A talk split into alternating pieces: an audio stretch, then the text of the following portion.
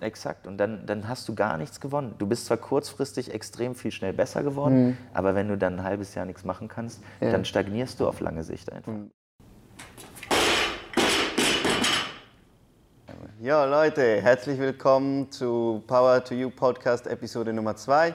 Ich bin heute hier bei ähm, Harry Wirtz im Hauptstadt CrossFit und wir wollen über ein großes Thema reden im Moment in der CrossFit-Community, das ist Übertraining. Aber dazu später. Erstmal, Harry, stell dich doch kurz vor, sag den Leuten, woher du kommst, was du machst. Ja, ähm, ich komme aus Berlin, bin 31 Jahre alt und ähm, ich komme eigentlich ursprünglich aus dem Kampfsport habe mit, äh, als ich sieben war, mit Jiu-Jitsu angefangen. Ähm, meine Eltern haben mich lustigerweise dahin gesteckt, weil ich Plattfüße hatte. Ja. Und dann ich, ähm, mache ich bis heute noch Jiu-Jitsu. Ähm, irgendwann ist CrossFit halt dazugekommen in mein Leben, ähm, so vor sechseinhalb Jahren. Ähm, und ja, ich mache eigentlich Leistungssport mein ganzes Leben schon. Ich war zweimal Weltmeister im Kyokushin Budokai Karate, was Vollkontakt-Karate ist. Ähm, ähnlich wie MMA, weil noch Werfen und Bodenkampf halt mit reinkommt. Ne? Habe auch MMA gekämpft, ähm, bevor ich dann äh, wettkampfmäßig in CrossFit reingegangen bin. Ähm, habe 2014 meinen ersten Wettkampf gemacht beim German Throwdown. Ähm, das, äh, da gehört man schon zum alten Eisen jetzt mittlerweile. Ja, äh, und seitdem, ja, eigentlich so, würde ich sagen, so Top 20 in Deutschland. Wenn ich die Open mitmache, beste Ergebnis war mal 14. Ähm, und ja, genau, letztes Jahr was auch war eigentlich mal so meine besten, meine besten Open, sag ich mal, wo ich ähm, ja, mit 17 Plätzen halt an den Regionals vorbeigeschrammt bin, so ein bisschen. Ähm, mhm. Ich sag mal so, wenn du ein schwaches Workout hast, dann ist es halt so, dann hast du es auch nicht verdient. Ja? äh, insofern äh, bin ich wohl damit, ist kein Problem. Ähm, genau, und wie gesagt, ich habe halt schon im Leistungssport, auch mit meinem Körper persönlich halt in Grenzbereichen relativ viel Erfahrung. Ich liebe es, in Grenzbereiche reinzugehen. Ähm, und bin halt ein Athlet, der sich auch immer wieder halt bremsen muss, weil auch mit 31 ähm, merkst du halt auch langsam, dass es nicht mehr so ist wie mit 18, dass du kein Warm-up brauchst, theoretisch, ja, und dir denkst, was ist mit euch los? Ja, lass anfangen. Ähm, oder dass es, äh, dass es so ist, äh, dass man ähm, ja, wie gesagt, einfach merkt, dass, dass man Sachen einfach, man braucht länger, um Sachen zu verkraften, um Trainingsreize auszugleichen. Deswegen ist mein Motto so ein bisschen mehr geworden in, in der letzten Zeit halt train hard, but smart. Ja, du mhm. musst ähm, eben schon an den richtigen Stellen richtig Gas geben, aber dann eben auch viel mehr darauf achten, was machst du rund um den Trainingsreiz, ja, was mhm. machst du in deiner Freizeit. Ähm, wie viel Stress lädst du dir auf mit anderen Sachen? Ja? Also ähm, CrossFit versus Reality ist ja heute so ein bisschen auch dann das Thema letzten Endes, ne, was mit Übertraining so einhergeht. Ähm, ja.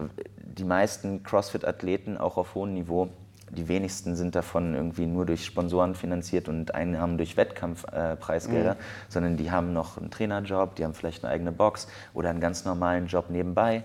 Das gibt es alles heutzutage und deswegen ist es eben auch da wichtig, dass wir mal gucken, äh, was, was, vielleicht haben wir da ein, zwei Sachen, die wir so ein bisschen den Leuten auch an die Hand geben können, ähm, wie man sich eben richtig erholen kann und mhm. wann man auf jeden Fall Acht geben sollte, dass man nicht ins Übertraining kommt, was beim CrossFit ja super schnell passiert. Ja, ja das ist sicher wichtig, dass wir da auch den Leuten eine Alternative geben können zu diesem. Also meine Erfahrung ist halt, dass wir sehr viele junge Leute haben, die äh, ja, ich bin der neue Rich Froning, ich trainiere sechs Stunden am Tag und irgendwie neben dem Studium geht das. Und die stecken es auch weg lange Zeit, ne? Das darf man auch nicht vergessen. So. Aber irgendwann.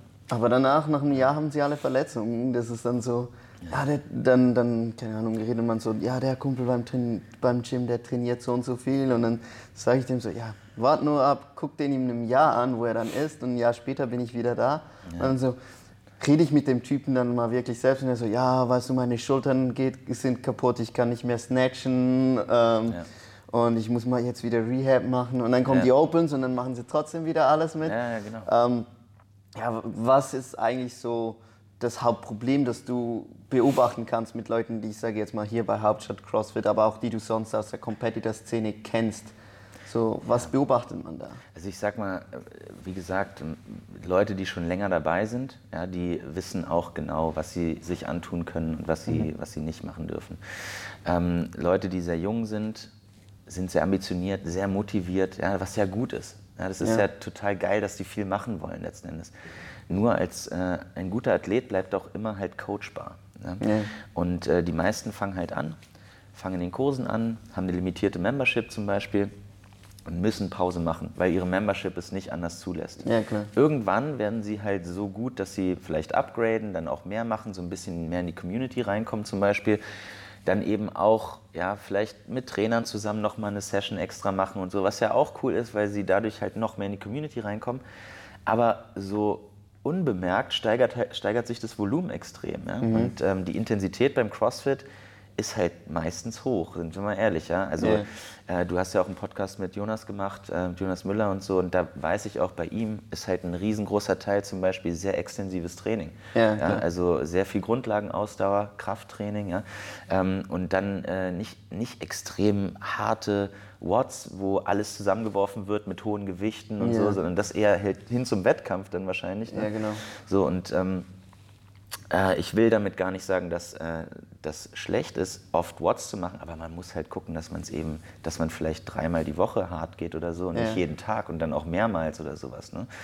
Und ähm, das Problem oder was halt, wo die Leute halt so gecatcht werden und gerade auch die, also generell eigentlich fast alle, auch die Leute, die äh, 35, 40, 45 sind und CrossFit halt lieb gewinnen ja, am Anfang, die Endorphinausschüttung ist extrem. Ja, klar. Du wirst süchtig nach dem Scheiß. Das ist wie Schokolade. Ja? Es ist einfach geil. Und ähm, deswegen haben die Leute Bock. Und es ist schwierig, den Leuten dann, äh, man will sie eigentlich nicht bremsen, aber man muss sie irgendwie halt lenken und man muss das Bewusstsein schaffen, dass Regeneration wichtig ist und Mhm. dass die Pausen da sein müssen.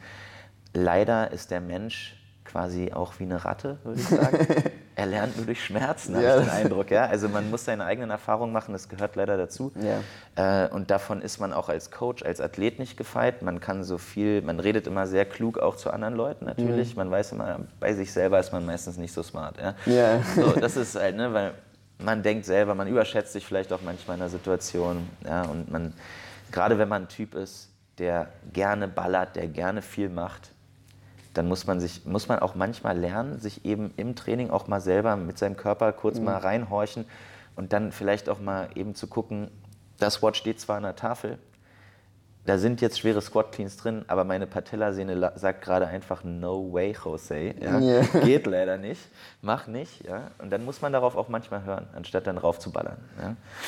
Weil ich glaube, da haben wir aber alle die Erfahrung gemacht. Also ich kann sagen, gerade jetzt Patellasehne, da erinnere ich mich sehr wohl dran. Willkommen im War Club. Auch ganz neu, erstes Jahr CrossFit. So, ah, wie lange war ich im CrossFit? Ein halbes Jahr oder so. Dann langsam, oh, die Cleans und die, die Squats gehen langsam hoch. Ne? Du hast eine gute Mobility, ne? dann kommst du, du Genau. hast ein gutes Bewegungsverständnis, auf einmal klappen die Techniken sehr gut und auf einmal hast du ein Gewicht drauf, was du vielleicht gar nicht so schaffen kannst, Ja. weil, ne? weil, also auf lange Sicht hin. Ne? Muskulatur wird auch stärker letzten Endes. Mhm. Ja, alles wird irgendwie ein bisschen leistungsfähiger, aber was man vergisst, Bänder, Sehnen wachsen halt nicht so schnell wie Muskeln. Ja. Ja, und das ist dann der neuralgische Punkt auch oft ne, für die Crossfitter. Und ich glaube, viel ist es auch, ja, dann ähm, irgendwie zum Beispiel die ähm, Ankle Mobility ist sehr gut, aber dann haben wir eine Restriktion an, den, an der Hüfte, aber wir squatten dann trotzdem sehr tief und dann gehen einfach die Knie nach vorne. Oder ich sage, was man sehr oft sieht und was auch bei mir ein Riesenproblem war, ist Overhead Mobility. Und dann, naja, ich mache jetzt trotzdem Squat Snatches. Und dann halt irgendwie sogar nur auf den Zehen das Ding fangen. Und irgendwann verabschieden sich halt, wie gesagt, die Knie, die Patellasehne. Und ich war dann so, ja, Snatch bin ich nicht gut, da muss ich jetzt üben, also ähm, fünfmal pro Woche Snatch oder Overhead Squat Ja. und das ging halt einen Monat gut und dann waren die Knie durch und danach, ähm, wie gesagt, man hat dann so leichte Knieschmerzen und ist dann, ja, ich bin ja nicht so eine Pussy, ich kann das weitermachen, ne? Und dann irgendwann kannst du halt keine Squats mehr machen und dann erst dann merkst du so, oh Scheiße, ich glaube, ich habe ich hab Mist gebaut. Und Es kommt auch immer darauf an, aus welchem Sport du kommst. Ne? Ja. Ähm, also zum Beispiel beim Kampfsport ist halt, hörst du nicht auf deinen Körper. Du, du lernst von Kindesbein an, gerade wenn du im Wettkampfbereich bist, Mhm. Schmerzen auszuschalten, sind nicht da. Ja. Das bildest du dir ein. Einfach so weiter bewegen, wie du dich normalerweise bewegen würdest. Und egal, ob jetzt gerade der Oberschenkel extrem durch irgendwelche Low-Kicks halt mitgenommen ist oder so, mach genau dein Ding weiter. Ne? Ja. Hör nicht drauf einfach. ja, so. dasselbe hatte Und ich das, bei der Armee halt auch. Ne? Genau, und du, du kriegst das die ganze Zeit sozusagen eingetrichtert, dann fängst du auf einmal an mit CrossFit. Ja, oder es nehmen wir eine Sportart wie Handball oder so. Es- ist für mich auch Kampfsport. Ja? Äh, Handball er hat nichts mit Fußball zu tun, ja? von, von der, vom Einsatz, von Ja. der Härte und wie die Jungs äh, an sich rangehen zum Beispiel. Ähm, deswegen, also das gibt es auch in anderen Sportarten, nicht nur im Kampfsport. Ähm, und du, du, du bist dann die ganze Zeit so vom Mindset her ballern, ballern, ballern. Und äh, wenn was wehtut, nicht schlimm, mach drauf, Körper wird schon klarkommen Mhm. irgendwie. Aber du hast halt bei diesen Sportarten, also eigentlich bei keiner Sportart, außer wenn es jetzt, ja, nee, eigentlich ist keine vergleichbare Sportart da, die halt so viele Wiederholungszahlen Mhm. und auch so viel Gewicht halt miteinander kombiniert. Ne? Gerade Ja. jetzt im Wettkampfbereich. Es gab ja, hört ja jetzt mittlerweile, es wird ja weniger auch mit Barbells. Ne? Du hast jetzt mehr Dumbbells, du hast mehr Lauf- Lauf-Workouts auch. Äh, du hast auf einmal einen Triathlon, weil es bei den Games halt so vorgelebt wird letzten Endes, ne? durch das Programming bei den ganzen Finalwettkämpfen. Ähm, deswegen ist es geht der Trend so ein bisschen davon weg, aber als ich angefangen habe, 2014 mit Wettkämpfen, ey, fast in jedem Workout war eine Barbell mit dabei, so, Ja. ne? so weil es geil war einfach so und die Leute haben halt Bock drauf gehabt. Aber auf der anderen Seite muss man eben gucken, dass die Intensität, wenn eine Barbell drin ist, äh, komplett geistesgestört ist. Gucken wir jetzt mal das, Neu- das, äh, das Open Workout, das letzte an. Du hast jetzt äh, 43 Kilo Thruster. Und ich glaube 105 äh, Thruster insgesamt. Ich weiß nicht ganz genau, ich Ja, habe es noch es nicht ausgerechnet, es sind ich auf habe mir nur jeden sagen Fall lassen. sehr viele. Es sind viele und es geht in die Richtung 100. Und dann noch Chest to Bar, das auch sehr intensiv ist. Ja, genau. Ähm, aber jetzt mal nur aufs, aufs Gewicht und Mhm. die Wiederholungszahlen nochmal zurückzukommen. Ähm, ich meine, wenn wir jetzt ähm, sagen würden, äh, 43, weiß nicht, dein Thruster Max liegt irgendwie nicht, also mein Thruster Max, glaube ich, ich weiß nicht, äh, ich schaffe irgendwie drei, vier Stück bei 111 oder so. Ja? Das ist, Thruster liebe ich, finde ich richtig geil. Mhm. Wie so. kann man die lieben? So, ja, doch, finde ich total geil. Ich Aber hasse wenn dein Max jetzt zum Beispiel irgendwie bei 90 oder 80 liegt beim Was für Thruster, viele ist ist drei, genau, oder noch nicht mal, ja, da Ja. ist 43 Kilo schon viel. Ja. Und äh, trotzdem bei, äh, sind die Leute kardiovaskulär mittlerweile dann auch schon so fit, dass sie eben ruhig, die können viele Wiederholungen gehen. Mhm. Die recovern auch wieder schnell. Ja? Und dann hast du auf einmal mit einem moderaten oder relativ hohen Gewicht extrem viele Wiederholungen und das zusammen ist halt dann die Intensität ist halt brutal. Ja. Und das vergessen, glaube ich, die meisten und die erholen sich eben auch schnell wieder, machen dann noch ein Workout und dann irgendwie wieder 15 Minuten Pause, noch ein Ding so. Und auf einmal äh, trainieren die härter als ein, keine Ahnung, Zehnkampfprofi oder ja, keine Ahnung. Und dann, äh, ja, dann hast du auf einmal Probleme. Das geht dann ganz schnell. Ja, und es ist auch gerade, wenn du es mit ähm, anderen Sportarten vergleichst, wie zum Beispiel, sagen wir jetzt Kampfsport oder Handball, Mhm. da hast du ja schon sehr viel Kontakt am Spiel, aber nach dem Spiel oder nach dem Kampf, ich meine, wie oft kämpft ein McGregor oder so? Alle zwei, drei Monate. Ne? Ja, aber der hat ja natürlich Sparringsrunden. Ja, genau, aber in den Sparringrunden ist der Schmerz natürlich nicht vergleichbar wie in einem ähm, richtigen Kampf. Ne? Also ich glaube, du gehst ja da beim Sparring, die gehen nicht 100% da rein. Ja, kommt drauf an. Also es ist unterschiedlich. Oder ne? nicht Die so laden sich ne? natürlich auch ähm, Sparringspartner ein und die werden natürlich auch bezahlt. Okay. Und dann wird das schon, geht es da schon richtig zur Sache. Also da gab es ja auch, äh, gerade jetzt beim, bei Conor McGregor vor dem Boxkampf mit Mayweather, hatte der sich einen Profiboxer äh, eingeladen, den hat er dann ausgenockt. Mhm. Ähm, und der, äh, dann hat er da irgendwie ein Foto von veröffentlicht oder so. War natürlich, hat der, fand der Boxer nicht so geil. Ja, das ist natürlich Und, etwas äh, Provokation. Ne? Ja, und dann hat er dann riesen Aufriss, riesen Welle Okay. gemacht irgendwie und ja, es war richtig peinlich. Naja. Ja, aber es ist ja trotzdem, sage ich mal so, dass die Intensität sich, also du hast nicht einen Kampf und danach zwei Tage später stehst du wieder im Dojo oder im Gym und knockst wieder jemand aus, weißt du so.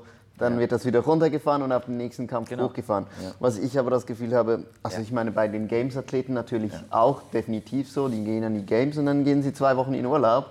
Was ich aber im Allgemeinen sehe, ist von Leuten, die, die halt auf unserem Level competen, die gehen, keine Ahnung, zum German Throwdown und Montag machen sie Rest Day und Dienstag gehen sie wieder 100% und all out Exakt. im Gym. Und dann genau hast so du halt es. nicht diese Ja. Peak-Phase und wieder runter, du peakst halt das ganze Jahr durch. Ein einziger Peak. Und, und das, das geht einfach nicht. Ja, ne? nee, geht nicht. Ja, aber das ist genau das ist es, was du, was du ansprichst. Die Leute haben wieder Bock und nach dem Wettkampf, ich weiß es selber, du bist einfach heiß. Ja. Das war so geil. Ja, und genau. du willst sofort wieder und du weißt auch, hey, daran muss ich arbeiten, also gehe ich ins Gym. Ne? Aber es ist wirklich, man merkt diese Belastung manchmal nicht. Und man, wenn man dann weitermacht, ist man irgendwann im Übertraining und dann äh, merkt man auf einmal, man, also gibt natürlich auch Unterschied, zwei unterschiedliche Arten mhm. von Übertraining. Ne? Wir haben einmal das Sympathikotone-Übertraining und einmal das Parasympathikotone-Übertraining. Mhm. Das eine, das erste ist ähm, eher gekennzeichnet dadurch, dass du halt zum Beispiel antriebslos bist, Schlafstörungen hast und so, so richtig merkst einfach, da ist irgendwas ja, das faul. Ich auch schon. Und das andere ist eher, ähm, das äh, Parasympathikotone ist eher so, dass du einfach nur merkst, dass du bei, äh, bei, bei hochintensiven Belastungen einfach nicht so viel Punch hast. Ja? Also dass du Sports mhm. dir schwerfallen, dass du halt viel langsamer regenerierst, aber mhm. du bist nicht so krass ja, im normalen Alltag irgendwie betroffen mhm. davon. Ne? Du bist nicht so gereizt wie bei dem anderen. Ne? Und das ist halt, das ist halt, das passiert halt häufig bei extrem hohen Belastungen, Intensitäten, mhm. die wir halt beim CrossFit auch haben. Deswegen glaube ich, dass viele überhaupt gar nicht wissen, dass sie in einem Übertraining sind. Aber mhm.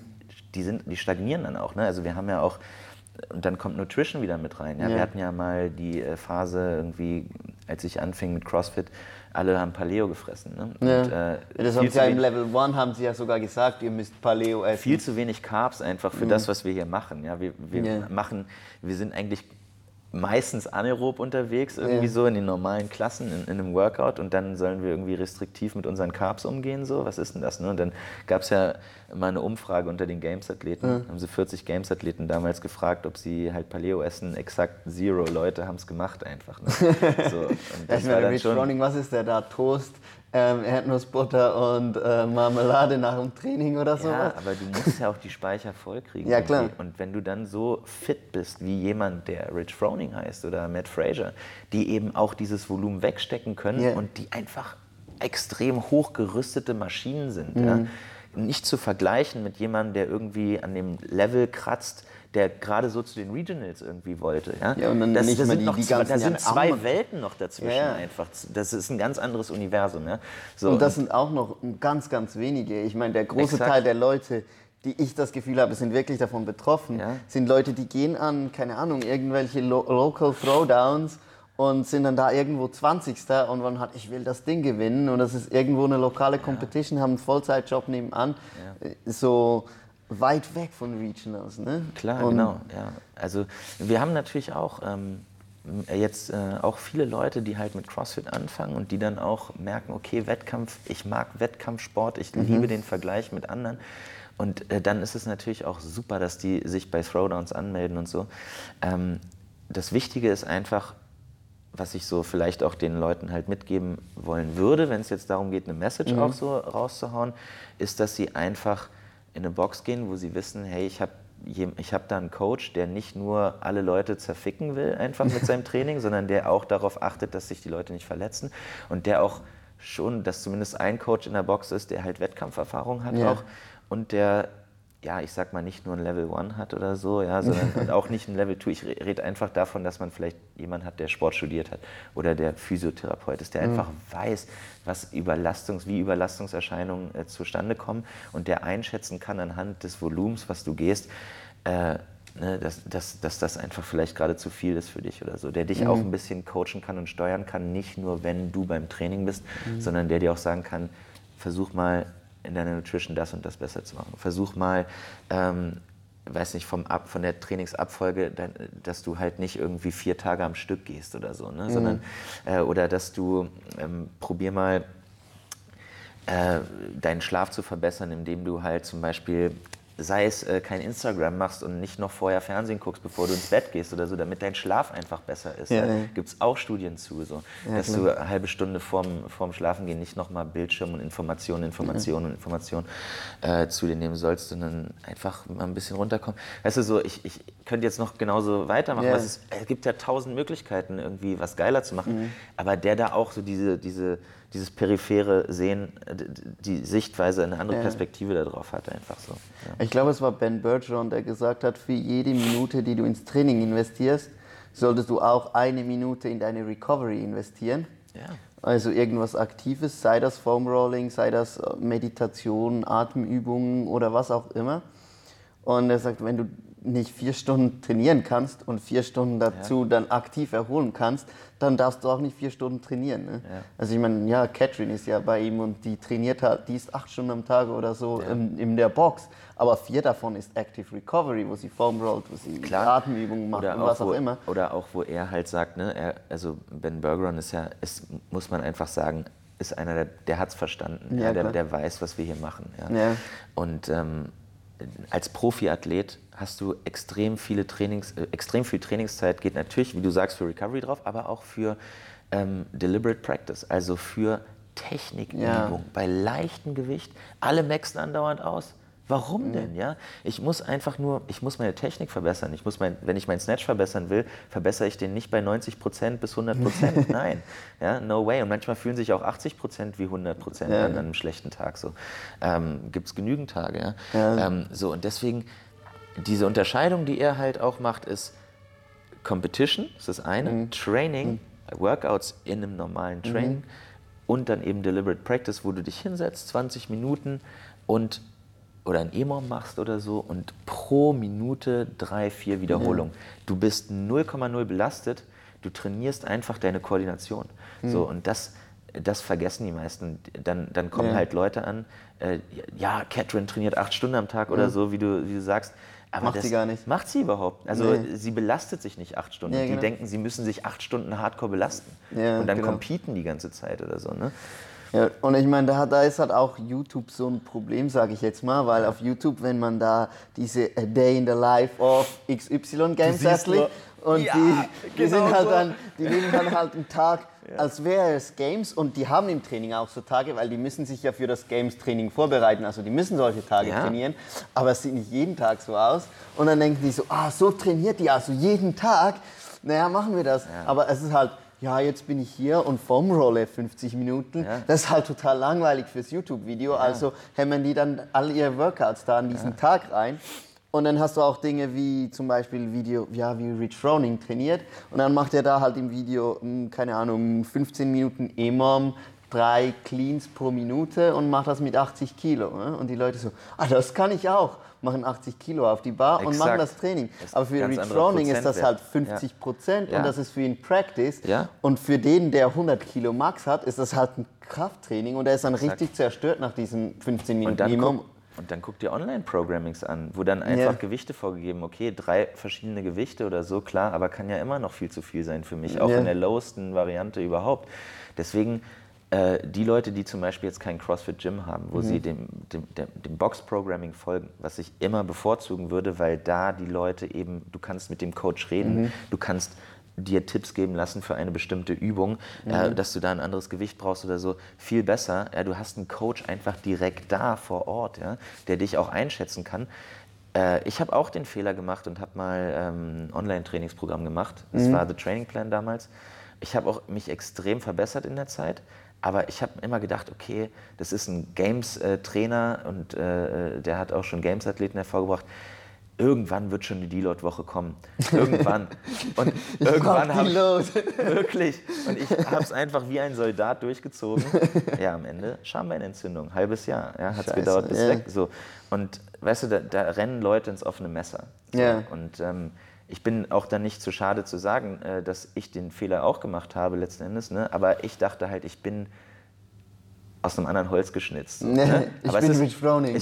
ja, genau. Man denkt das halt dann manchmal und das ist aber nicht wahr. Es ist einfach nicht so. Ja, leider. Und ne? äh, genau, ja, und äh, schade.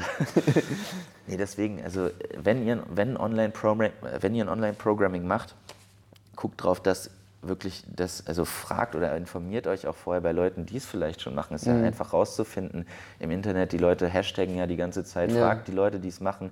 Äh, Gibt es auch, gibt's auch Deload-Wochen? Äh, wird darauf geachtet, äh, dass äh, gestretched mhm. wird? Wird ein gutes Warm-up auch vorgegeben und so weiter? Ähm, und vor allen Dingen auch wird mit Prozenten vom Maximalgewicht mhm. äh, ne? und wird auch eine Eingangstestung gemacht, wenn mhm. du mit dem Programm anfängst. Zum Beispiel bei dem Trainingsprogramm, ich will jetzt keine, ich könnte es jetzt nennen vom Namen her, aber mache ich jetzt nicht, will niemanden in die Pfanne hauen mhm. so. Aber ähm, dann, äh, da, da, da wurde keine Eingangstestung gemacht, sondern da war es dann halt so, okay, du machst halt die Workouts anscheinend auch, die, Ja. die für die Leute sind, die zu den Regionals wollen oder die äh, zu den Games wollen oder so. Ne? Ja, und, und dann sind auch keine Scaling-Option vorgegeben. Ne? Ja, Oder- also manchmal war es dann einfach echt zu krass. Ja. Da, Ja. da war mein Snatch Max noch äh, unter 100 und dann sollte ich da in einem Workout 90 Kilo halt bewegen. So, ne? Ja. Jawohl. ja, los geht's. Ja, das, also ich habe, ähm, ja, es ist nicht direkt Online-Programming, das ist, glaube ich, für mich auch ein, eine gute Möglichkeit. Ähm, wir hatten damals, als ich noch in Portugal gewohnt habe, meine Coaches, die haben ein Programm, das nennt sich Competitors Program. Ja. Und das ist auch ein Online-Programming. Man trifft sich aber alle zwei Monate, das ganze Team zusammen. Und der Plan ist halt wirklich strukturiert. Ähm, drei, also vier drei Monate Phasen pro Jahr und dann hast du drei Monate, wo du Intensität hoch, hoch, hoch und dann geht es wieder runter und dann geht es wieder hoch, hoch, hoch und das Ziel ist, dass, dass du halt jedes Mal nach drei Monaten etwas höher bist. Und das Ganze dann irgendwie etwas so strukturiert wie halt die Opens und diese größten Competi Competitions, die für Ja. uns halt wichtig waren. Und da, da, da hast du aber trotzdem noch zwei Coaches, die ich halt persönlich kannte und die ich jeden Zeit, jederzeit kontaktieren konnte und fragen konnte. Und auch sonst haben sie angegeben, so ja, wenn du das und das nicht kannst, dann mach das und das. Ja. Und dann hast du halt, es hat halt irgendwie, was war das, 60 Euro im Monat gekostet, aber man hat dafür ja auch wirklich was gekriegt. Und viele Leute, ich habe dann auch da mit Leuten geredet, die auch an Competitions gehen und die so, ah, du bist ja blöd, bezahlst 60 Euro für ein Online-Programming, ich nehme einfach das von Comtrain, das ist gratis. Und dann ist er, ja, das kannst du einfach nicht vergleichen, diese Gratisprogramme, auch weil du keine Bezugsperson hast. Du kannst nicht dem Ben Bergeron schreiben und so, hey, ich glaube, die Cleans sind für mich etwas schwer, soll ich da etwas weniger nehmen oder was? Oder dieses Workout verstehe ich nicht genau, was das Ziel ist. Welchen Stimulus sollte ich denn in diesem Workout Genau, kriegen? ja. Und das schreibt er ja da auch nicht. Da ist halt einfach das Programming. Und ich glaube, wenn du jetzt, wenn ich sage du oder ich, wenn wir dieses Programming angucken, wir können das abschätzen, was er damit möchte, weil wir halt viel Erfahrung haben. Aber gerade die Leute, die das dann machen, sind meist, die machen ein halbes Jahr Cro- CrossFit und entscheiden sich, oh, jetzt möchte ich ein Competitor werden Hm. und googeln dann und dann, die sind ja auch noch, sind ja auch dann die Leute, die noch nicht bereit sind, das Geld zu investieren. Und Aber dann trainieren diese schon ein Jahr und sind halt schon mega erfahren. Ja, Klar. Klar, aber wie gesagt, so diese Gratisprogramme sind für mich da auch ähm, etwas ein Problem in der ganzen Geschichte. Ja, das stimmt. Weil die den Leuten halt nicht die Qualität bieten. Und wie gesagt, die enden an wie du. Die machen, das, die machen das durch wie ein Soldat und danach geht irgendwas kaputt. Ne? Deswegen, also wie gesagt, aber man, man muss es halt auch probieren und es gibt natürlich auch, diese Trainingsprogramme selektieren natürlich dann auch aus. Ne? Es gibt Leute, die halten das vom Körper durch und die werden dann auch richtig gut. Ne? Das ist halt, das muss man dann auch Ja. eingestehen, so, aber es ist halt einfach ein, ein äh, ja, The Fittest Survive Programm Ja, sozusagen. das ist ne? so diese Genau. Bulgarian Method. Ne? sie, ja, ich habe Also, 1000 Athleten, einer muss Olympiagold Ja. gewinnen, wenn Genau. 999 verletzt oder verkrüppelt sind. Danach haben wir das Ziel trotzdem erreicht. Und ich meine, da muss man sich halt überlegen, möchte ich so ein Programm durchmachen? Ja, aber ich glaube auch, weißt du, wir, wir reden jetzt über Online-Programme und ich glaube, das ist auch eigentlich überhaupt nicht das Thema, was wir anschneiden sollten, Mhm. weil ich glaube immer, dass die Leute lieber halt auch Workouts äh, aus der Box machen. Ja. Weil, wenn wir jetzt nochmal auf Ben Bergeron gehen und Comtrain zum Beispiel, die machen, die ganze Box macht das Comtrain-Programm. Aber das und dann kann es halt sein, dass halt Catherine auch in die 19 Uhr Klasse reinkommt, sagt er selber Ah, in seinem? Podcast. Ja, und das kann halt sein, dass Das sie dann das geil. Workout, das finde ich geil, ja? Ja. Weil so bleibt auch die Community zusammen. Ein großes Problem ist, dass Leute dann einfach nur noch für sich alleine trainieren und sich komplett entkoppeln einfach, ja? Mhm. Ja. Weil sie irgendwie denken, sie brauchen jetzt äh, ein super geiles P äh, Privatprogramm irgendwie, weil sie so speziell sind, dass sie, Mhm. ne? aber es ist ja Bullshit eigentlich. CrossFit ist ja konstant variiertes Training letzten. Endes und äh, die meisten, die in eine Box gehen letzten Endes, die brauchen ein ganzheitliches Training und die gehen drei, viermal die Woche. Mhm. Ja, und äh, dann sollen die auch ein, ein Ganzkörpertraining mehr Ja. oder weniger kriegen, funktionell, variiert und auch eben intensiv. So. Und damit ist dann, und das soll Spaß machen Ja, in klar. erster Linie. So. Und äh, wenn du jetzt in den Hochleistungsbereich reingehst, so, ähm, ja, dann, dann ist es was ganz anderes. Ja, dann reden wir viel mehr natürlich über Periodisierung und Trainingssteuerung, Bela Belastungssteuerung, weil du hast halt auch bei, bei Leuten, die halt ins Gym kommen, du hast erstmal extrem viele, du hast auch extrem viele Motivierte, Aber Motivation schwankt halt bei vielen Leuten halt mhm. sehr krass leider. Ne? Und wenn du dann sagst, okay, äh, wir machen jetzt für die ganze Box äh, eine Periodisierung zu bestimmten Wettkämpfen hin, wie soll das funktionieren? Ja, ja, dann ist einer mal krank, dann ist einer verletzt, dann ändert sich ja alles ja. sofort wieder und vielleicht kann er dann irgendwie den Peak gar nicht an der Stelle machen letzten Endes und dann genau. auf einmal ist wieder gar nichts mehr gesteuert, sondern alles vogelwild.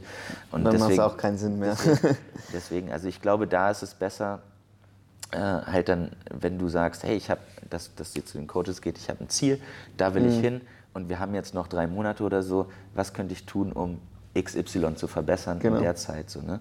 Und die Workouts einfach durchziehen und dann vielleicht noch bisschen was dazu. Ja? So, das ist ich halt meine, der Coach kennt dich ja und der weiß so, guck ja. mal, deine Lifts sind nicht gut genug, ähm, mach zwei, dreimal pro Woche eine Practice-Session, wo du mit wenig Gewicht Cleans, ja. Cleans und Snatches übst ja. und dann, keine Ahnung, noch zweimal pro Woche ein wirkliches Squat-Programm machen, damit die Beine stärker werden und sonst einfach Crossfit-Klassen machen. Ne? Und dann, dann und hast du alles, was du brauchst. Ich habe noch nie einen scheiß äh, Small-Off zum Beispiel gemacht oder so. Ja. Ich, also ist auch geil, es äh, hat für viele Leute extrem mhm. viel gebracht, aber ich habe noch nie einen Krafttrainingszyklus extra neben meinem Training gemacht. Weil es, also wenn du, wenn du einen Small-Off machst und du trainierst normal auch Workouts und normal Aber CrossFit ist weiter, natürlich super hart. Du kannst ja normal 5x5 machen. Kannst auch einen Wendler machen, genau. Oder, ne, also, also egal was du mhm. da machst letzten Endes. Ne? Aber äh, es ist meistens eh zu tough. Und ich für mich zum Beispiel, ähm, ich muss einfach, ich gucke, ich programmiere für mich selber. Mhm. Ähm, ich weiß zwar eben auch, wie es geht, ich kenne mich auch eben. Mhm. Ne? Ich weiß zum Beispiel, dass ich äh, im Oberkörperbereich halt viel höhere Umfänge gehen kann als zum Beispiel mit Kniebeugen, mhm. ja, egal was da, was da kommt.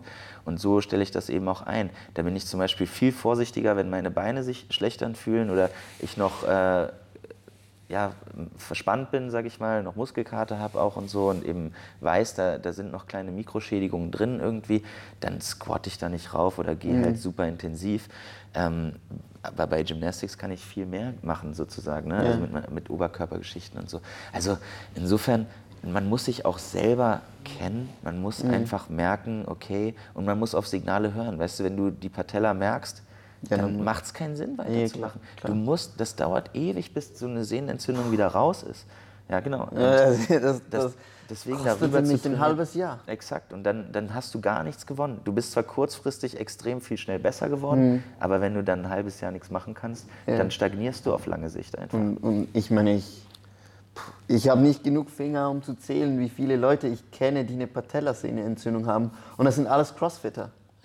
Das ist halt wirklich so, das sollte nicht mehr Runners nie heißen, das sollte eigentlich schon viel mehr das CrossFit das nie sein. Ja, CrossFit ist, ist ein sehr gesunder Sport, das darf man nicht. Ja, ja, klar. Es hört sich für mich jetzt gerade so an, wenn wir jetzt gerade reden, so, dann reden wir aus einer Wettkämpferperspektive mhm. und wir reden halt darüber irgendwie, was wir so sehen an Verletzungen. Ja. Aber eben 90 Prozent der Leute oder vielleicht noch mehr gehen einfach easy durch das Programm durch ja, sozusagen und werden besser, besser, besser, besser innerhalb von kürzester Zeit, ohne irgendein Problem zu haben. Ja. So, und ähm, das liegt dann aber daran, dass sie eben das vielleicht nicht ganz so kompetitiv sehen ja. letzten Endes und einfach machen und einfach drei, viermal die Woche irgendwie ihr Ding machen, was super viel ist schon. Ja, ja klar. Und für mich auch, ich bin am besten oder am schnellsten besser geworden, so äh, als, ich, als ich weniger gemacht habe. Ja, als ich mir als der Fokus auf die Qualität eines Workouts darauf lag letzten Endes, ne? dass ich nicht irgendwie drei Workouts mache, sondern ja. eins richtig, eben auch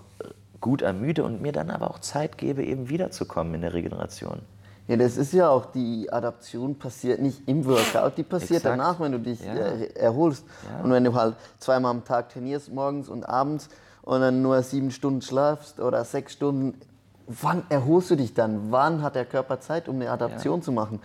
Und deswegen, das ist, also ich glaube, man sieht auch wirklich einen Unterschied bei den Leuten. Plötzlich sind die viel muskulöser aus, wenn die weniger trainieren und so, was hast denn du gemacht? So, ja, ich trainiere weniger. Aber es ist halt auf wirklich einmal so. adaptierst du, ne? Auf ja, einmal, es ist halt einmal wirklich passiert so. was. Ja, und äh, das ist, das ist äh, weniger ist mehr. Es ist einfach so, ja. Äh, man muss nicht die ganze Woche durchballern, man muss nicht zweimal am Tag, auf gar keinen Fall. Ja? Also, und ja. zweimal am Tag ist halt dann auch, wenn die, wenn die Profis sagen, sie trainieren dreimal am Tag, dann ist, wie wir es schon gesagt haben, eben wahrscheinlich zwei Sessions, wo gar kein Workout stattfindet. Ja? Ein bisschen, ja. bisschen äh, bisschen Active Recovery, ein bisschen Stretching, eine Einheit. So. Dann gehen die nach Hause, ja. essen, schlafen. Dann nächste Einheit, Deliberate Practice, äh, Ring Muscle Ups oder so. Ne? Das ja. äh, üben man irgendeiner Schwäche und vielleicht machen sie am Ende des Tages nochmal einen Workout. So. Ja. So, und zack, ist der Tag rum, drei Sessions, aber andere denken halt, die machen dreimal Hardcore. Ne? Ja, und ich meine, man muss auch sehen, ich meine zum Beispiel, wenn ich Krafttraining mache und danach Ausdauertraining, dann zerstöre ich halt ein bisschen den Effekt von meinem Krafttraining. Und der Profi hat jetzt halt die Möglichkeit, weil er Ausdauertraining nach? nach Krafttraining ist nicht so gut für das Krafttraining zuerst. Ne? Es ist nicht schlimm, aber es ist nicht ideal. Ja, es gibt Nur, so viele verschiedene Studien. Jetzt gerade habe ich eine gelesen, wo so, sogar mehr, ähm, mehr Muskelwachstum stattgefunden hat in der Gruppe, die Ausdauertraining sechs Stunden vor dem Krafttraining okay. gemacht haben, im Vergleich zu der, die nur Krafttraining gemacht haben. Ja, weißt du, so, du hast jetzt ja. andersrum gesagt, so, aber das war ja, ja auch so aber eine Sache. Ich meine jetzt, was ich hauptsächlich ja. ansprechen wollte, ist halt, wir haben einen Job oder ein Studium und wir gehen dahin morgens, abends kommen wir in die Box, machen unser Training. Ne? Und dann müssen wir halt da Ausdauer und Kraft beides reinkriegen, weil im CrossFit braucht man nun mal beides. Der Profi hat jetzt halt den Luxus, dass er nicht so arbeiten muss. Das heißt, er kann halt am Morgen gehen, eine Stunde sein Kraftprogramm machen, dann nach Hause gehen, relaxen, was auch immer er da macht. Und am Abend kommt er nochmal und macht sein Ausdauerprogramm. Oder wie du jetzt gesagt hast, erst Ausdauer, sechs Stunden Pause und dann Kraft machen. Nur die meisten von uns haben diesen Luxus halt gar Exakt, nicht. Ja, genau. Und dann kann der schon sagen, ja, ich trainiere zweimal am Tag. Aber er macht in seinen zwei Trainingseinheiten genau. das, was wir in einer machen. Ja, deswegen haben wir zum Beispiel jetzt hier bei uns im Gym ähm, in der Box das halt so, dass wir halt CrossFit-Classes mhm. haben natürlich. Wir haben die Fundamental Classes für die Anfänger, ne, wo wir halt die Techniken voll in den Vordergrund stellen. Ähm, und, äh, und dann haben wir aber eben Specialty Classes, wo wir halt sagen, wir haben eine Strength Class, wo es nur mhm. um Kraftentwicklung geht. Wir haben eine Endurance Class, wo es nur um Grundlagenausdauer geht. Wir haben äh, eine Olympic Weightlifting Class, wie wahrscheinlich jede Box natürlich, mhm. ja, weil es einfach Fun macht oder weil die Leute damit am meisten strugglen. So. Ja. Ähm, und äh, wir haben eine Gymnastics and Stability Class, wo wir uns halt auf Gymnastics Movements fokussieren, aber eben auch auf die Stabi der einzelnen Gelenke. Mhm. Und ähm, genau, das ist, das, da, da kann jeder sozusagen dann eben auch in eine bestimmte Richtung gehen sozusagen, ja, und eben das auch trainieren, wo er meint, dass, oder der Trainer auch ihm dann sagt, mhm. letzten Endes, mach mal einmal die Woche die Endurance Class, damit du einfach in einem hochintensiven ja. Workout, wie zum Beispiel jetzt 19.4, zweimal sehr anstrengend mit drei Minuten Pause zwischendurch. Das war auch ein Test für deine Regenerationsfähigkeit. Mhm. Da spielt halt deine aerobe Kapazität natürlich auch eine richtig krasse Rolle, ja. äh, dass du halt äh, gut recovern kannst. So. Und äh, wie gesagt, dann hast du eben auch diese extensiven Belastungen und nicht so sehr intensiv, wenn du mal zum Endurance gehst. Und die Leute haben einen richtig krassen Benefit davon, einfach ja. weil wenn du dir vorstellst, wie, eine, wie eine Pyramide, unten die aerobe Kapazität ist halt die Basis für deine anaerobe. Und wenn ja. unten keine Basis da ist, dann wird die Pyramide auch immer, immer kleiner letzten Endes. Ja, ne? Stößt halt schneller an deine Grenzen. Und äh, deswegen ist es halt, haben wir das auch mit reingenommen, weil wir eben nicht nur Workouts machen wollen, mhm. nicht nur die Leute fit machen wollen im Bereich, wie lang ist eine durchschnittliche SWAT? Ja, sechs bis äh, 15 Minuten in einer CrossFit-Box ja, in einer Stunde, weil du willst ja auch noch andere Sachen machen. So. Äh, und das, deswegen ist auch mal gut, dass wir diese 30, 35, 40 Minuten langen Workouts haben, wo die Leute einfach dann auch mal äh, in einem extensiven Bereich arbeiten. Das macht Sinn und das ist auch etwas, das ich glaube, das, das macht ihr sehr gut und viele Boxen hinken da etwas hinterher und was dann auch wieder die Leute ins Open Gym treibt, weil ja. ich sage, die meisten Boxen, die ich gesehen habe, haben ein, Maximum zwei Programme und dann ist eines halt ähm, ein normales CrossFit-Programm und eins ist dann irgendwie so ein Fitness-Programm, wo keine Barbell drin sind, weil Leute ja, viele ja. Leute Angst vor Barbells haben. Aber eigentlich ist es trotzdem nur CrossFit. Ne? Ja. Und dann sind die Leute so, ja, aber scheiße, meine, meine Kraftwerte sind viel zu tief, um zu competen. Ich muss ein Open Gym-Abo haben. Oder meine, meine Grundlagenausdauer ist viel zu schlecht, ich muss ein Open Gym Abo haben. Mhm. Und dann, wenn Sie das mal haben und dieses Open Gym und alles machen und für sich selbst trainieren, dann beginnen sie das da immer mehr reinzupacken und plötzlich überlädt sich das wieder. Und bei euch jetzt halt, da braucht niemand ein Open Gym Abo, weil wenn er eine Schwäche in Ausdauer hat, geht er in die Ausdauerklasse. Ja. Wenn er eine Schwäche in Gymnastics hat, Nix. geht er in die genau. Gymnastics-Klasse. Genau, und dann ne? hat er wieder den Coach, dann hat er wieder das Programming. Ne? Genau. Ja, und er muss sich darüber auch dann keine Gedanken machen letzten Endes. Ne? Was, äh, äh, was, was muss ich jetzt machen? Und du hast einfach nicht diese, diese Chance auf einen Fehler, den du machst, auch in deinem mhm. Programming. Ne? Weil die wenigsten Leute haben irgendwie Sportwissenschaften studiert oder so ja. oder äh, befassen sich so mit dem Thema, dass sie eben da den Durchblick haben. Dass, also natürlich die Leute, die wettkampfmäßig CrossFit machen und so, die steigen da immer mehr durch mhm. und ich merke auch, wie immer mehr Wissen da ist bei Leuten, die halt jetzt zum Beispiel nicht ein Studium gemacht mhm. haben oder so ähm, oder eine Ausbildung in dem Bereich. Aber das ist schon sehr cool, aber ich glaube, dass so die Basis einfach wichtig ist, dass die gecoacht werden und dass sie ja, ja, sich nicht selber programmieren. Ja? Und auch jetzt nicht äh, in, ähm, keine Ahnung, dann Ben Bergeron oder weißt du, die Leute verstehen ja auch teilweise dann Workouts falsch. Ja, also, ja genau. Äh, wenn du dann Aerobic Capacity ähm, von Hinshaw zum Beispiel machst oder so, ne, es gibt Leute, die verstehen das, die verstehen das dann einfach nicht, wie das dasteht sozusagen. Ja. Ne? Da denkst du dir natürlich, das ist ganz normal, so wenn du, wenn du das lang genug machst, so, dann verstehst du natürlich, was der meint mit den Abkürzungen und das, ne, was Rest ist und Ne? Und kannst es einfach einordnen, aber manche kriegen es einfach nicht gebacken und dann machen die zu viele Fehler und äh, wundern sich, dass nichts passiert oder dass sie halt ins Übertraining gehen. Oder ja, das ist ja auch das, äh, keine Ahnung, dann haben wir zum Beispiel 10 Minuten Rudern und dann ist das RPI 6 oder 5 oder so. Und dann sind sie so, ah, 10 Minuten Rudern vor Distance. Ja, da lass mal die Maximum Distanz raushauen und die sind dann total tot dabei auf RP5 rudern für 10 Minuten ist eine Reco Active Recovery am Ende des Trainings. Ne? Und das sollte nicht ein Workout sein. Ja. Und das sind halt viele so Dinge, die ich sage, die meisten Leute können das halt auch schwer einschätzen. Und das, da brauchst du halt wirklich einen Coach, wie du sagst. Ja. Und ich, ich ähm, wir haben auch bei uns jetzt zum Beispiel die, also Open Gym hatten wir nie ex so, so viele Zeiten. Weißt du, das ist so. Mhm wir haben zwei Open Gyms pro Woche. Einer ist Samstag, 15.15 Uhr bis äh, 17.15 Uhr, zwei Stunden. Und einer ist montags mittags. So.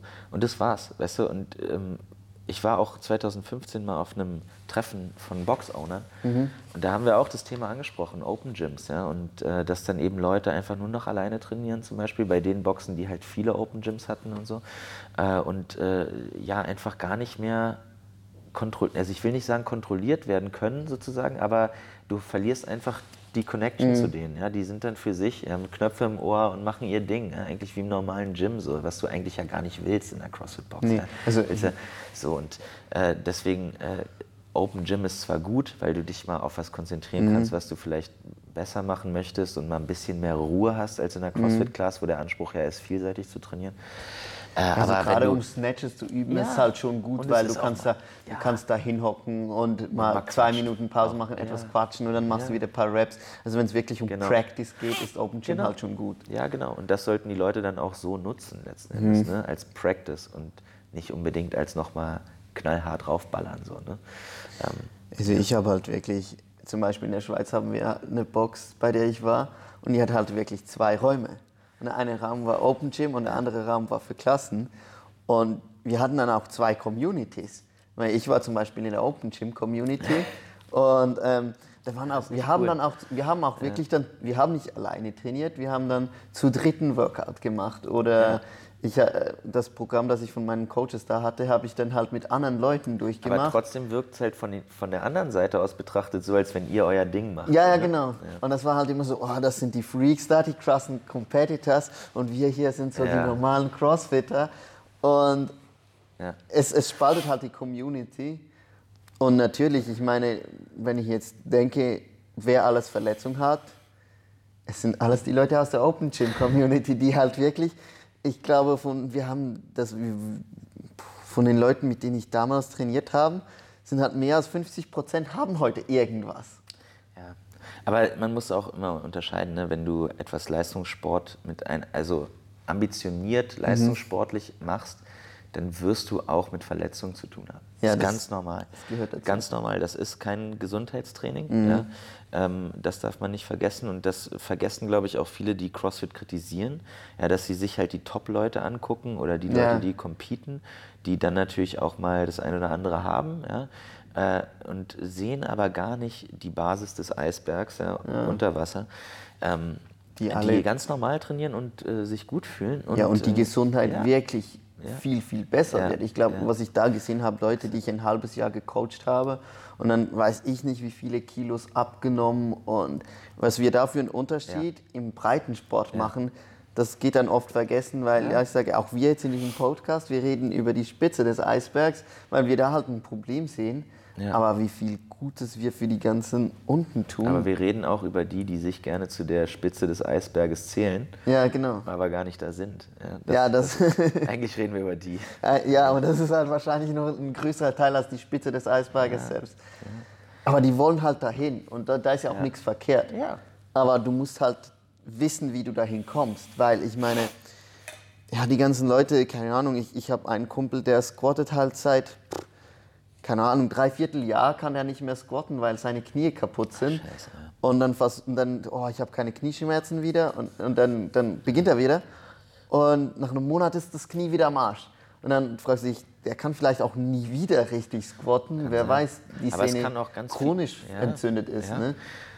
Kann halt sein, ne? Also, ähm, Aber darum geht es ja nicht. Also es ist halt einfach so, wenn du das machst, der wird nie in die Spitze des Eisbergs kommen, weil jetzt ist sein Knie zu schwach. Ne? Ja, genau. Und wenn, wenn du jetzt halt dahin möchtest und noch unten bist, dann musst du wissen, du musst klug da nach oben. Du kannst nicht das Gefühl haben, ja, ich trainiere jetzt ein Jahr super viel und dann bin ich da oben. Das geht schon. Das ist heutzutage auch ein langer Weg. Ich, Ja, es ist mega lang. Also es wird ja immer, immer krasser, die Leistungsfähigkeit, das Niveau steigt Mhm. ja so extrem und ähm, ja, das, du, du, du, um da Schritt zu halten, auch jetzt, wenn ich ähm, halt Leute sehe, die letztes Jahr bei den Open halt hinter mir waren, ja, in Deutschland, äh, was die jetzt teilweise abrufen, so ist Wahnsinn, ja. Das sind halt junge Leute, ne? die verbessern sich natürlich auch äh, noch extrem. Äh, umso krasser, finde ich, ist halt auch die, die Leistung von Josh, Joshua Wichtrup zum Beispiel einzuschätzen, der jetzt Okay. auch schon äh, jahrelang ja, da oben mitspielt. Ja, und das ist schon... das, das- krasseste Beispiel ist ja Sam Briggs. ja, genau. Ja. Das ist Ich richtig. will, ja. Der Juice, vielleicht, wir wissen es nicht. Vielleicht ist es auch nur Nocco. Ja gut, aber das ist ein ganz anderes Thema, das wir bei jedem Games-Athlet ansprechen Natürlich, können. klar, Spitzensport immer, ne? man muss immer vorsichtig sein äh, und darf nicht äh, Aber zu blauäugig daran gehen. Ne? Aber das ist natürlich auch noch etwas. Die Leute, und ich möchte jetzt nicht sagen alle, aber es gibt sicher mehr Leute, als wir wissen, in diesem Profi-Crossfit-Bereich, die da eben nicht natural sind. Und wenn du dir halt Testo reinballerst, dann ist deine Erholungsfähigkeit auf einem ganz anderen Level als von einem Natural-Athleten. Absolut. Da würde ich, also kann ich äh, zum Beispiel ein Buch empfehlen. Ähm, das, das hat zwar nichts mit CrossFit zu tun, es ist, geht um Radsport von Tyler Hamilton. Tyler Hamilton war Tour de France-Fahrer, sehr talentiert äh, und war später auch im Team von Lance Armstrong und hat halt alles live miterlebt, was da abging und so. Ne?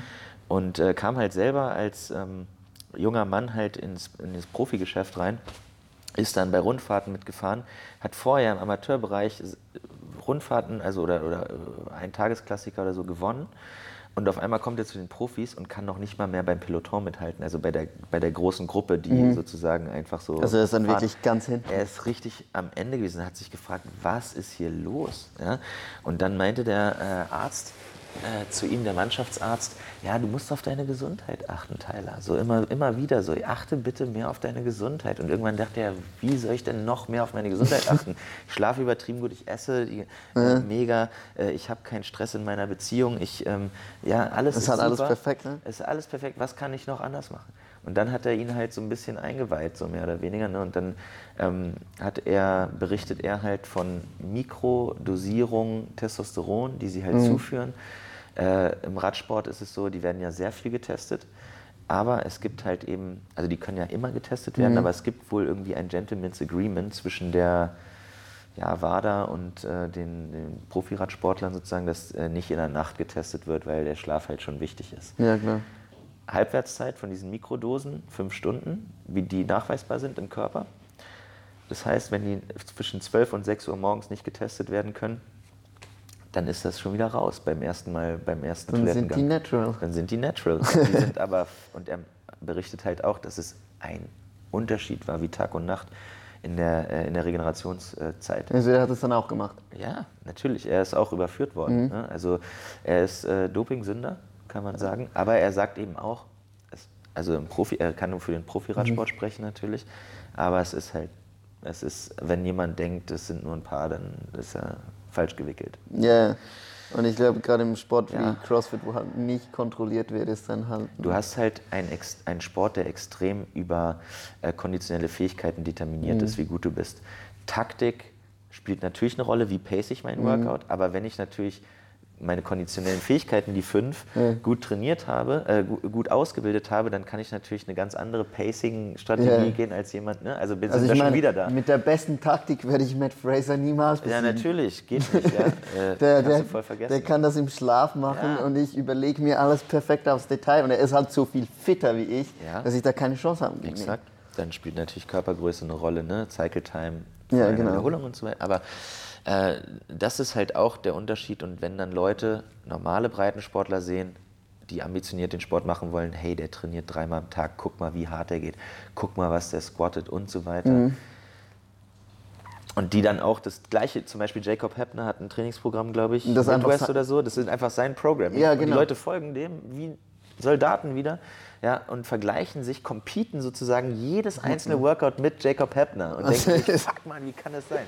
So. Und, und Ja. dann denkst du dir auch, wie kann der so viel, weil der trainiert ja richtig Ja, krank viel. guck mal, und ich, und ich denke mir dann so, ah, ja, Reality und ne, Reality-Check so, äh, ich, ich darf es jetzt eigentlich nicht auch. Aber weißt du, wenn, sagen, gehen wir mal zum Radsport zurück, sagen wir mal, ein Radsportler trainiert so und so viel und ich als ambitionierter Radsportler denke mir, ich will auch so viel machen, regeneriere aber gar nicht so schnell, warum auch immer. Ja. Vielleicht, äh, also ohne irgendwelche zusätzlichen Nee. Testosteron Also ich meine, da so. gibt's ja auch noch natürlich- ich das nicht über einen langen Ja, nein, nee, ist das- vorbei. das- und das ist dann die Realität. Und dann darfst du dich nicht vergleichen mit Profis. Ja? So, Und ich meine, da die müssen wir halt auch noch sehen, Schwarze Schafe sind. auch wenn die Schwa auch wenn es da schwarze Schafe gibt, selbst die sind immer noch genetische Freaks dazu obendrauf. Das, Exakt. weil das sind, Ja. Ähm, wer das gibt- Ryan Fischer hat auf gibt, man muss auch jetzt mal fairerweise sagen, es gibt die Athleten, die einfach Freaks sind, Ja. also die halt, das klingt jetzt komisch, das klingt ein bisschen krank, aber die halt Genmutationen eben haben, die Ja. halt sie dazu befähigen, diese Leistung wirklich zu bringen. Ja, Ja. Wo andere halt vielleicht nur mit Doping hinkommen. So. Also es gibt auch natürlich die Superathleten, die clean sind. Ja. Klar, will ich überhaupt gar nicht bestreiten. Und dann kommt halt auch Aber noch ich bin dazu- halt sehr, sehr, ich will nicht naiv sein in Ja, dem Punkt, dass ich sage, natürlich, die sind alle clean. Ja. Nee, ich finde, das ist sehr wichtig, dass eigentlich das im CrossFit-Bereich viel mehr gesagt würde. Und ich meine, CrossFit selbst versucht es ja so runterzuspielen und so, das sind nur ein paar wenige schwarze Schafe. Aber ich glaube, das ist genauso ein Problem, dass dann viele dieser Breitensportler, die dahin möchten, die competitive werden möchten, ein falsches Bild davon kriegen, was möglich ist, weil halt sehr viel von was sie sehen, dass die Besten machen, halt natürlich nicht wirklich möglich wäre. Ja. Und wie gesagt, das sind dann halt auch noch die genetische Top-Prozent. Also, und die meisten von uns sind das nicht. Und dann haben sie die ideale History. Ich meine, wenn man zum Beispiel jetzt Adrian Mundweiler anguckt, der war halt sein ganzes Leben lang Leistungssportler im Eishockey-Bereich. Und das ist nämlich super prädestinierend dafür. Also zum Beispiel ähm, der deutsche Athlet, äh, ich glaube Markus Schmidt heißt der, der ähm, ist auch Eishockeyspieler Ja, gewesen. So. weil das ist halt super intensiv. Ja, Das du hast halt genau das. Diese krassen Leistungs- äh, und, und, und Belastungsspitzen im Eishockey sind ja nur ein paar Sekunden auf dem Feld.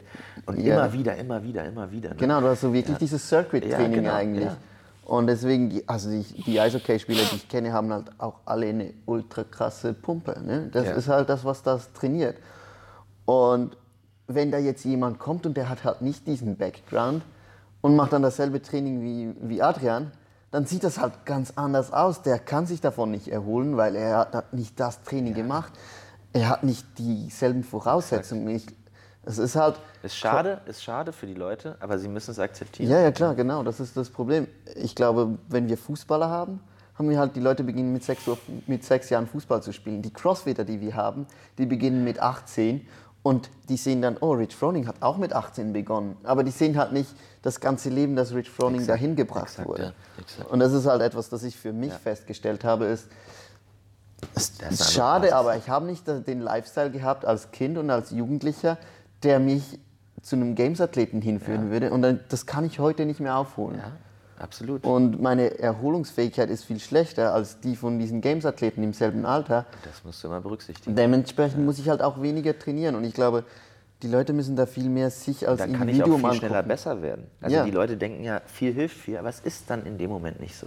Ja, Ja, genau. Du bist, sagst du was Wahres. Ja. Wir müssen da alle auf uns individuell gucken. Das ist, glaube ich, und deswegen gehen wir jetzt zurück zu, was du gesagt hast, Coaching. Ja. Geht an einen Ort, wo ihr einen Coach habt, der zu euch guckt und der euch dahin führt. Weil es gibt viele Boxen, bei denen ihr mit den Coaches Competitors werden möcht, äh, könnt. Ja. Ihr müsst halt diese Box finden, das ist, Ja, glaube ich. ja, klar. Und ja, hier haben wir so eine Box, wenn ihr in Berlin seid, competen wollt.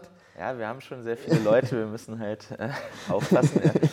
ähm, genau, aber nee, also es ist, es ist ja auch so, und das macht mir ja auch am meisten Spaß, wenn ich einen Zugriff auf die Leute habe in meiner Class. Ähm, mir bringt es nichts, ein Coach zu sein oder ein Trainer, der eine Class hat, die riesig ist, äh, wo ich eigentlich nur darauf achte, dass alles koordiniert abläuft, dass jeder seinen Platz hat und dass keine Scheiße passiert. Ja. Ich bin doch kein Kindergärtner. Ja, genau. Ich will doch die Leute besser machen ja, und ich möchte sie ja coachen. Und für mich war immer da eine Grenze bei acht Leuten, ehrlich gesagt. So. Also, ähm, und deswegen machen wir bei Hauptstadt CrossFit auch, also die einzige Class, wo wir mehr haben, ist Community Workout, wo Leute zu zweit reingehen. Aber die Ansage, also zum Beispiel auch wenn Leute neu bei uns anfangen, sage ich, du kannst in jeden Kurs gehen. Du kannst Olympic Weightlifting machen, du kannst, ne, du kannst auch in die CrossFit-Klassen. Ich würde dir zwar eher Fundamental erstmal empfehlen, aber bevor du gar nicht trainierst, komm auch, die ne, geh, geh hin, aber sag dem Coach vorher. Äh, aber was ich auf gar keinen Fall möchte, ist, dass sie in den Community-Kurs kommen am Anfang, weil dann halt Leute aufeinandertreffen, die ganz unterschiedlich, also die schon sehr lange trainieren und Leute, die halt Anfänger sind, macht für beide keinen Spaß. Der Anfänger ist konstant überfordert, weil er andauernd an die Bar ran muss und äh, vielleicht die Technik auch noch nicht richtig kann so. Und der, der, ich will jetzt nicht sagen Profi, aber der äh, Advanced Crossfitter, der etwas fortgeschrittene, sage ich mal, der ist auch nicht richtig irgendwie zufrieden, weil er die ganze Zeit irgendwie Immer Coach warten ist. muss. Ja, oder warten muss, genau. äh, genau, dabei will er einfach nur ballern. Ähm, Ja. Deswegen, also ähm, das ist das Einzige so und äh, mir macht das so deutlich mehr Spaß und mich motiviert es auch, wenn Leute halt zu mir kommen und Fragen haben, ja, äh, und, und, und halt auch dann ja, mich besser machen, dadurch, also auch wenn ich mal was nicht weiß oder so, ja, äh, das ist viel schlimmer dann so zu tun, als wenn du irgendwie äh, Ahnung hast oder so. Manchmal muss man einfach, dann kriegst du auch den, den Input, wo du sagst, hey, ich muss vielleicht noch mal ein bisschen in der Richtung mal nachlesen geil. Ja? Oder ne, dann hast du auch den Austausch wieder mit Kumpels, die mit dir studiert haben zum Beispiel. Oder so. Und schon wächst du auch wieder damit. Nicht nur die Person hat was davon, sondern du selber auch. Ja. Du bist motiviert, weil du weißt, die Person möchte besser werden, sie kommt zu dir, sie motiviert. Also motivier den Coach, ist so ein Riesenthema, ja. Das ist natürlich wichtig auch. Ne? Viele Ja, sind immer klar. so, ja okay, der Coach muss mir halt sagen, was ich machen muss irgendwie und ungefragt am besten und keine Ahnung. Ja, in der Er Klasse. kann ja nicht klar, lesen, was du möchtest, ne? kann nicht die Vibe, ja, viele Leute kommunizieren ja über Vibes. Ja. Ja immer und die musst du dann irgendwie so richtig, ne? Aber ja, ich bin da ein bisschen schlecht drin in Ja. Vibes. Ja. Wir Männer vielleicht grundsätzlich. Ja, ich hab's lieber, wenn die Leute mir sagen, Straight. ich ja, meine, wenn Leute zu mir kommen und sagen halt, hey, ähm, ja, ich möchte mal so in einem halben Jahr, würden wir gerne mal Competitions machen oder so, dann weiß ich so, ah, okay, dich werde ich jetzt extra fördern, so dass ich mal sagen, Ja. hey, mach du, keine Ahnung, das und das im Workout anders, damit es etwas schwieriger wird oder lass uns auch mal ein Personal Training machen, wo wir diese und die, wo ich dir die und Ja. die Technik besser beibringen kann als in der Klasse oder so, weil ich dann wirklich Zeit habe für die Person. Und ich glaube, das bringt dann die Leute viel weiter und viel sicherer weiter, als wenn, die, sie- wenn ich denen sage, ja, lade dir diesen Online-Programming-Plan runter und dann das machen Competitors. Ne? Ähm, Ja, nee, machen sie auch. Also meine, also ich finde ich nicht gut. Ja, Mhm. Also wir haben auch Competitors, die, äh, die das machen und ich ähm, bin dem immer sehr kritisch gegenüber. Ich bin auch nicht jemand, der Leute dann, der dann gewaltsam sozusagen die Leute davon abhalten möchte. Abhalten. Das ist Ja. dann deren Ding so. weißt aber du, wie das- machen die das denn, wenn ihr kein Open Gym habt? Na, wir haben schon die Möglichkeit, wenn jetzt eine Class läuft, dass man halt nebenbei auch was machen kann. Und natürlich haben äh, gewisse Leute eben auch Boxzugang zu Off-Times sozusagen, wenn wir okay. keine Class haben. So, ne? ähm, so, Okay. aber im Grunde genommen, Motivation ist für mich das A und O. Die Leute sollen Bock haben und natürlich Ja. jedes Training ist besser als kein Training. das steht erstmal im ja. Bis wir dann zu viel bis Training zu haben. viel, bis wir dann zu viel Training so haben. Aber ich habe lieber ne? den Athleten, der zu viel machen will, als der, der zu viel Wert auf Regeneration legt. Und, äh, Ja. ne? weil, weil andersrum, glaube ich, hast du, also Hast du halt keinen Progress. Ja. ja, du, du hast halt nicht genug Stimulus einfach. Ja? Du kommst nicht, hast Mhm. nicht den adäquaten Reiz sozusagen, wenn du zu viel chillst. Ja. Ja, und das ist dann das, was Das ist eine demotivierend ist. Gratwanderung. CrossFit ist Ja, eine Gratwanderung. genau. Ja, du musst irgendwie dich kennenlernen. Also. Gratwanderung klingt so richtig brutal. Da hast du, da hast du eine vierspurige Autobahn oder so und dann kannst du dich da zwischendurch bewegen und du bist total safe.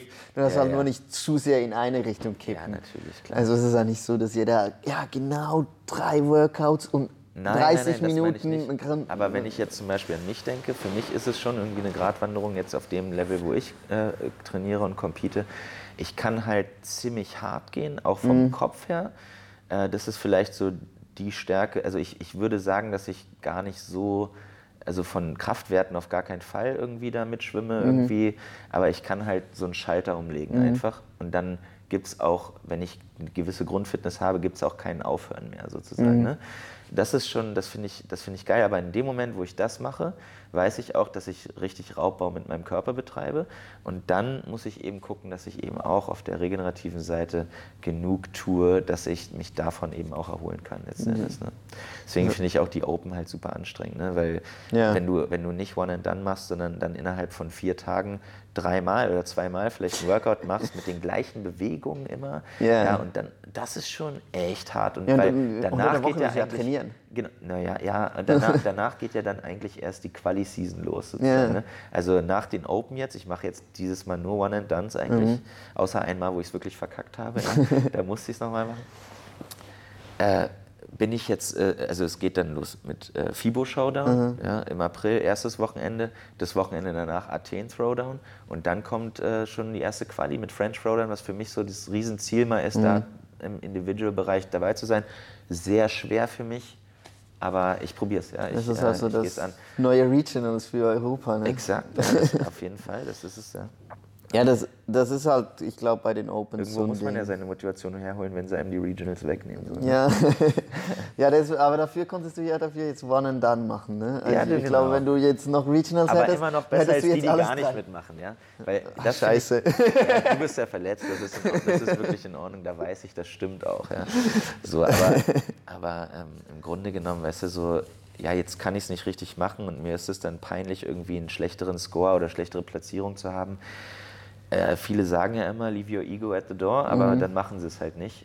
Ma- ey, Das ist einfach ein Community-Ding für mich, die Open, und ich werde die Open immer machen. Ja. Aber vielleicht wird es nicht immer perfekt sein. Ja? Also das, ich glaube, ich hätte jedes Workout, außer jetzt das ähm, mit den Cleans, äh, 19.2 glaube ich was, das, ich hätte jedes Workout vielleicht noch mal ein bisschen besser machen können. So. Aber das ist jetzt nicht der Fokus. Der Fokus ist, gesund zu bleiben durch die Open und eben das eigentlich nur einmal zu machen. Und dann hinten raus eben äh, eine gute Saison zu haben Ja, und also nicht wieder verletzt zu sein. Als Coach und Box-Owner muss man die ja schon irgendwie machen. Ich glaube, es ist dann schon komisch für die Community, wenn dann die Coaches oder die Box-Owner das Finde ich auch. nicht ja. machen. Der Anspruch, also auf jeden Fall, und das zieht ja auch Leute, ähm, Mhm. ne, und die finden das ja auch, also selbst wenn ich jetzt nicht äh, völlig berauscht bin von meiner Leistung, ist es einfach so, dass das einen Effekt auf andere Leute Ja. hat.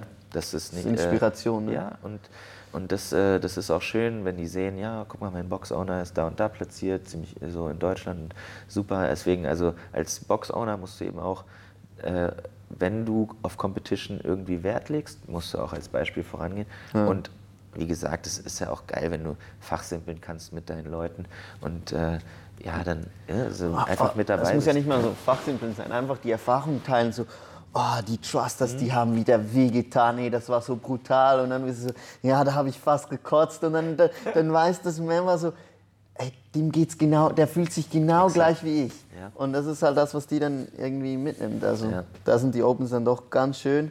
Und wie gesagt, man darf sich halt nicht zerstören, wenn man da halt nicht Absolut. ich glaube, das ist auch so ein Ding, wo ich halt Leute, die sind, keine Ahnung, zwischen, die machen das Workout halt dreimal, damit sie auf Rang 10.000 und nicht auf Rang 12.000 sind.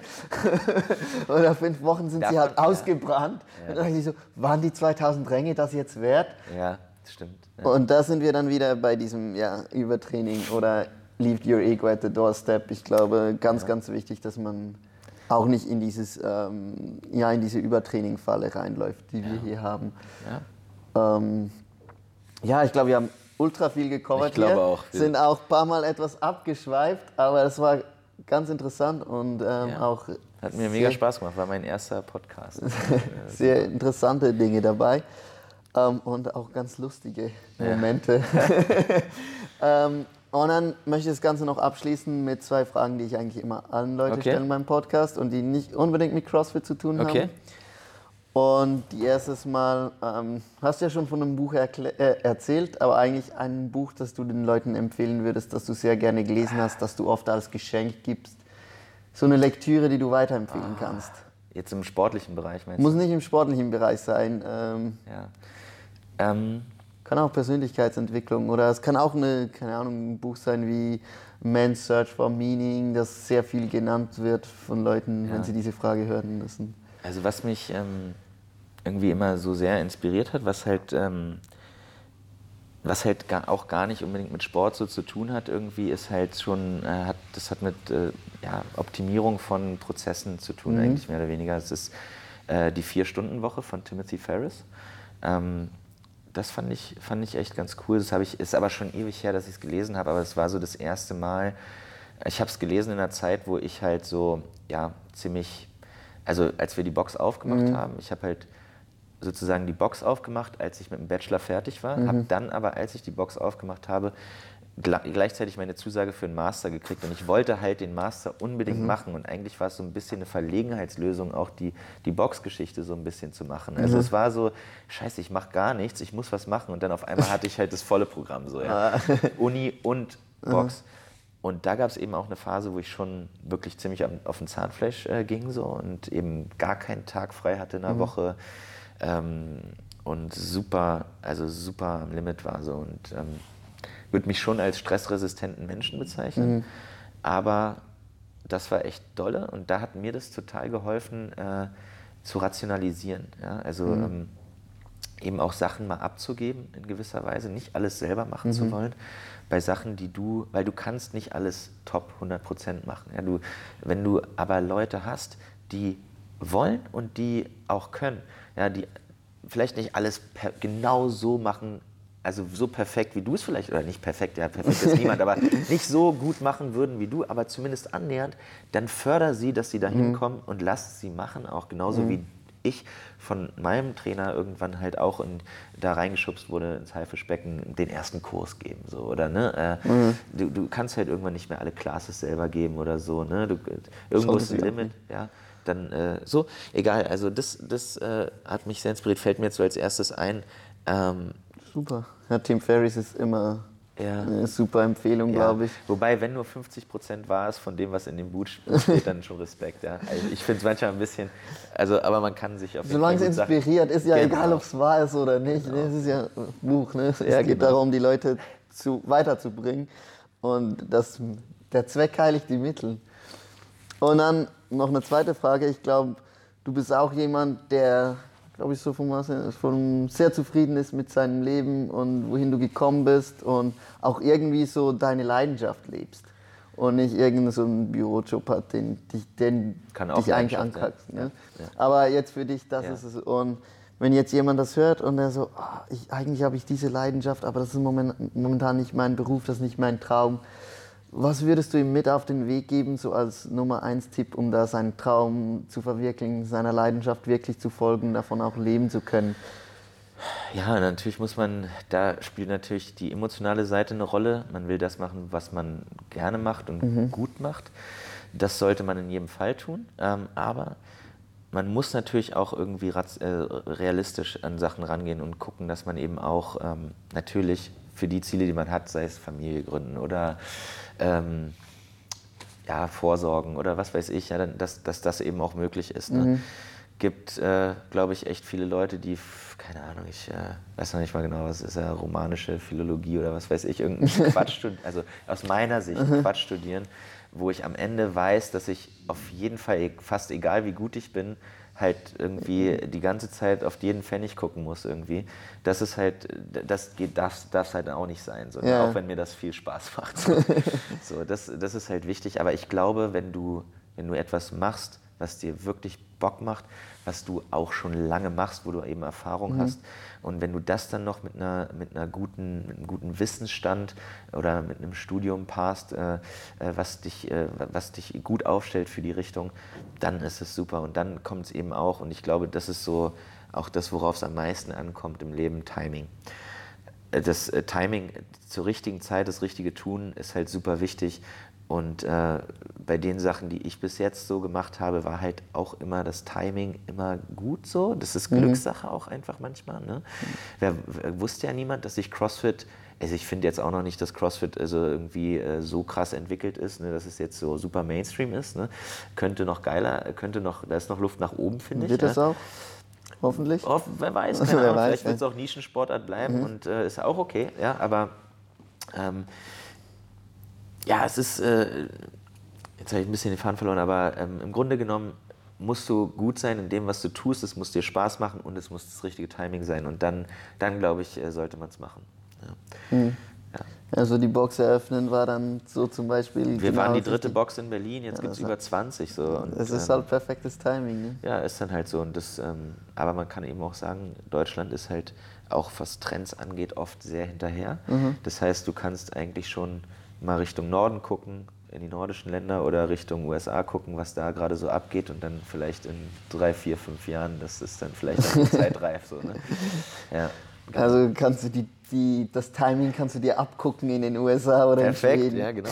Aber gibt keine Garantie natürlich. Aber trotzdem, das ist, äh, das ist schon irgendwie so. Wir Deutsche sind irgendwie doch, ja, ich will nicht sagen problemorientiert in dem, wie wir denken, aber vielleicht, also doch eher vorsichtig, was neue Sachen angeht. So, ne? Ja, meine Erfahrung jetzt hier in Deutschland ist auch, dass die Leute eher ähm, kritisch gegenüber Neuem sind und ja, das muss ich jetzt erstmal beweisen, ob das funktioniert, bevor ich da mein Geld ein Ich glaub, investiere die oder Angst so. zu scheitern ist viel größer als in anderen Ländern. So diese, diese äh, Unternehmermentalität, so USA, so da ist ja sozusagen du das and dirty, Credo, ne? das Credo irgendwie, ja, du musst einmal gescheitert sein, damit du es dann im zweiten Anlauf irgendwie Ja. richtig kannst. Also jemand, der irgendwie noch nie gescheitert ist, so der ist vergiss ja. Der Also- ist nicht kein guter der, Businessman. der hat überhaupt keine Ahnung, der ist noch völlig illusioniert. Der muss erstmal desillusioniert werden. Aber ich glaube, das ist auch ein ganz guter Tipp, den wir jetzt da nochmal aufgedeckt haben. Und das ist, wenn ihr etwas wollt, wenn ihr einen Traum habt, Ja. habt keine Angst davor zu scheitern. Ne? Ja, ja. Versucht's, Ja, wenn es schief geht, es, ihr könnt immer noch was anderes tun. Aber wenn ihr es halt nie probiert habt, dann wird es auch nie funktionieren. Ne? Exakt, genau. Aber man sollte natürlich alles gut durchdenken und Ja. äh, sich Gedanken machen. Super. Geil. Dann danke Nice, vielmals. Hat Bock War gemacht. wirklich geil. Danke.